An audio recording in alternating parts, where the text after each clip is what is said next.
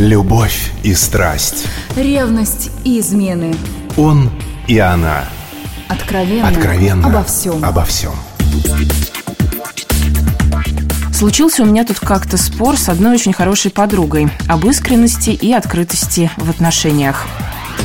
Она считает, что друг другу надо доверять, а правда и только правда поможет достичь взаимопонимания в любви и отношениях. Банальность возможна. Я же думаю, что кое о чем есть смысл и умолчать, так как все люди разные, у каждого есть тайны, о которых не хотелось бы говорить другому человеку. В общем, у каждого должен быть уголок сознания, где можно уединиться. Личная территория, так сказать. Может, я просто не верю в понимание между людьми или у подруги склонность все идеализировать. С вами Алена Погорелая, хотелось бы разобраться. Есть такое негласное правило в обществе, что вне зависимости от целей любые здоровые отношения строятся на открытости. Что же это такое? Грубо говоря, открытость – это уровень допуска. У каждого из нас есть такие вещи, которые нам не нравятся в себе, в партнере, в окружающем мире, какие-то события прошлого или настоящего, которые тяготят. И естественная реакция человека – это желание о них никому не рассказывать. Так вот, плохая ли эта идея? Мнения псковичей, как всегда, разделились. Я думаю, что открытость в отношениях – это неотъемлемая часть, так как между супругами, да, или людьми, которые строят какие-то отношения, должно быть абсолютное доверие. К тому же правильно бытует мнение о том, что человек, если по-настоящему любит, он полюбит свою вторую половину со всеми недостатками, со всеми изъянами. Поэтому открытость играет очень важную роль, потому что нет смысла перед родным человеком одевать маску и играть какую-то роль. Открытость в отношениях, я считаю, очень нужна, потому что по-другому очень тяжело построить прочный фундамент. Надо доверять друг другу, рассказывать все, быть не только любовниками, но еще и друзьями.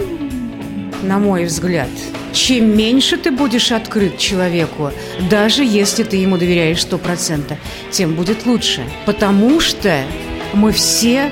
даже не знаем сами себя. Мы не можем познать свой характер. Мы не знаем, что мы можем преподнести этому человеку через несколько лет, или даже через год, или через полгода. Наше поведение, оно непредсказуемое. Может быть, наша грамотность, воспитанность держит нас в рамках. Но и то, и самый грамотный и воспитанный может такой перл вынести в своем поведении по отношению к супругу.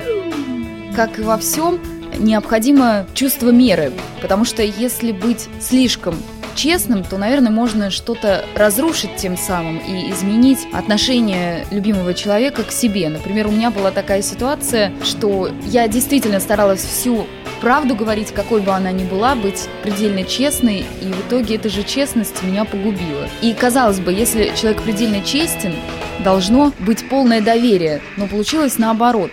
Я была очень честна, и человек во мне усомнился. Пока разговаривала с людьми об открытости, вспомнился популярный сегодня сериал «Доктор Хаус», который я с удовольствием иногда пересматриваю. Он тоже и об отношениях между людьми, и о том, как часто мы бываем в отношениях эгоистично, жестоки и неискренни. А еще чаще мы начинаем играть с людьми в игры.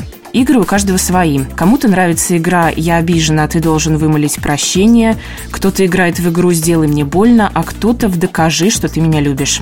А герои сериала выбирают игру «Всегда говори мне правду обо всем», и часто им становится больно именно из-за этой игры. Поэтому я останусь при своем мнении. Если личное пространство необходимо, оно должно быть. Тем более, если отношениям это никак не мешает. С вами была Алена Погорелая. До встречи на «Маяке».